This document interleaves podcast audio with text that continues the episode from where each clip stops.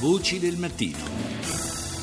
Ci avviamo verso la conclusione di questa puntata, ma abbiamo ancora un argomento importante del quale occuparci. Ieri c'è stata la decisione della consulta sul referendum relativo al Jobs Act. Lo sapete, sono stati accolti due dei quesiti, ma è stato respinto invece quello che era un po' il, il quesito cruciale, quello relativo alla eh, riforma, all'abolizione dell'articolo 18 dello Statuto dei lavoratori.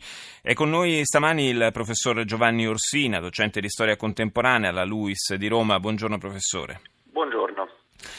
Le conseguenze politiche di questa decisione della Corte Costituzionale eh, sarebbero state probabilmente diverse se eh, fosse stato eh, accolto anche il quesito sull'articolo 18. Secondo molti osservatori saremmo andati probabilmente a elezioni anticipate in tempi relativamente rapidi per rinviare eh, di un anno eh, questo referendum. A questo punto rimangono in campo due quesiti che per quanto importanti importanti certamente hanno un appeal diverso sull'elettorato. Oh, sicuramente, eh, io non so se eh, in caso la consulta avesse ammesso tutti e tre i quesiti saremmo davvero andati automaticamente diciamo, alle elezioni anticipate. Certamente un referendum con tutti i tre quesiti avrebbe affrontato di petto il Jobs Act, avrebbe avuto un valore politico e simbolico molto alto e considerando insomma, ovviamente i risultati del referendum costituzionale e quindi il fatto che gli italiani tendono a votare contro, contro il governo, in questo caso tendono a utilizzare il referendum per punire chi, chi è al potere, eh, è possibile, è probabile, insomma sicuramente una delle opzioni per evitare un'altra da parte del, delle forze di governo, della maggioranza, evitare un'altra sconfitta così dura come quella del referendum costituzionale sarebbe stato anticipare le elezioni, perché anticipare le elezioni politiche fa slittare il referendum avanti di un anno. Eh, così come siamo dire, in una classica situazione da politica italiana, nel senso che eh, da un lato l'opzione massima non c'è, appunto, tutti e tre i quesiti, però dall'altro non c'è neppure l'opzione minima, cioè che non si vota.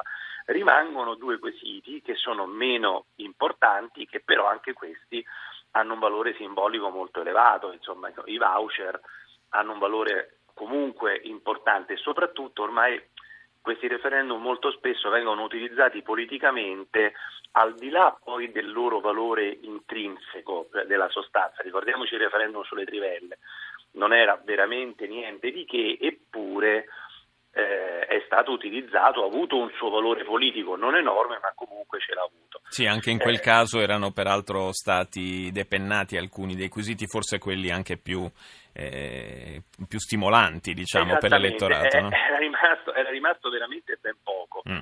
Ciò nonostante, anche in quel caso il referendum è stato utilizzato come arma politica eh, per, per colpire il governo, la maggioranza legittimamente si intende, insomma, non era non era una, non era una critica, un fatto politico.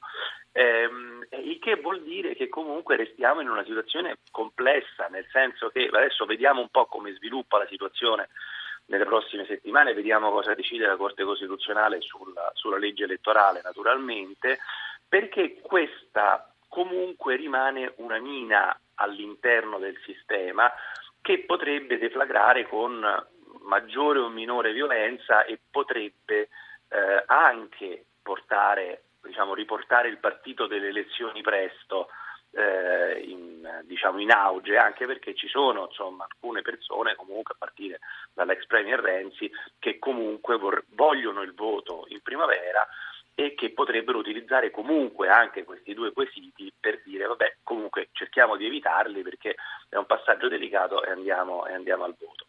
Quindi, anche, ci sarebbe anche un'altra strada, ovviamente, per evitare il referendum, soprattutto sul tema dei voucher, che è molto d'attualità in queste settimane, se ne, se ne dibatte parecchio, e, ed è un tema sul quale potenzialmente in una campagna referendaria, tra l'altro, si potrebbero creare anche dei, delle profonde spaccature nella, nell'ala sinistra della politica italiana e, e il, il, sistema naturalmente sarebbe quello come eh, qualcuno già ha promesso, dice, sostiene nella maggioranza di governo eh, di, di, cambiare le regole sul, sull'applicazione dei voucher. Eh, secondo lei, professor Orsina, è la strada che verrà percorsa questa?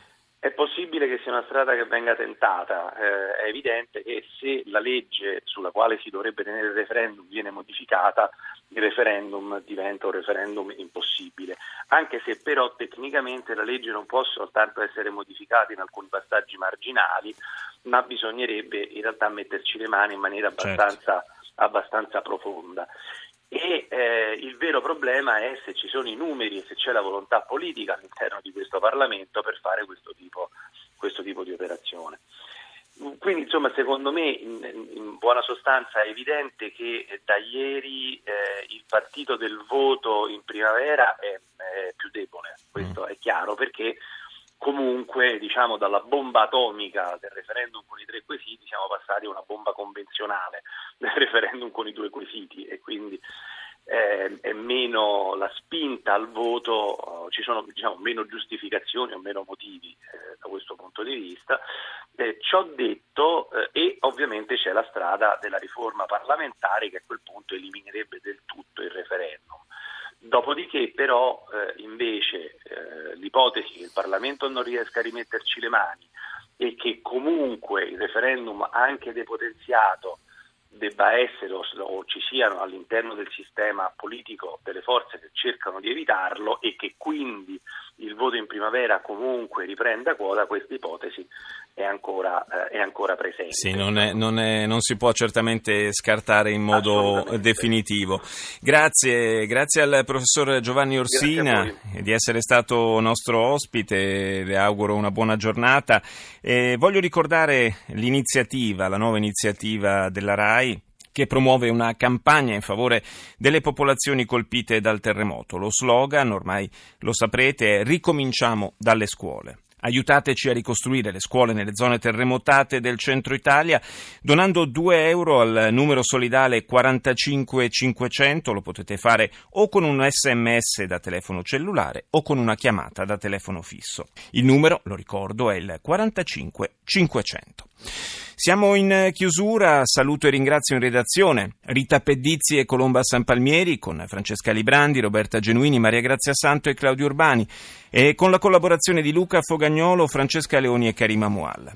Grazie al tecnico Fulvio Cellini, al nostro regista Mauro Convertito, vi ricordo voci del mattino.rai.it, l'indirizzo per scaricare il podcast della trasmissione, fra poco il GR1, noi ci sentiamo domani. Buona giornata da Paolo Salerno.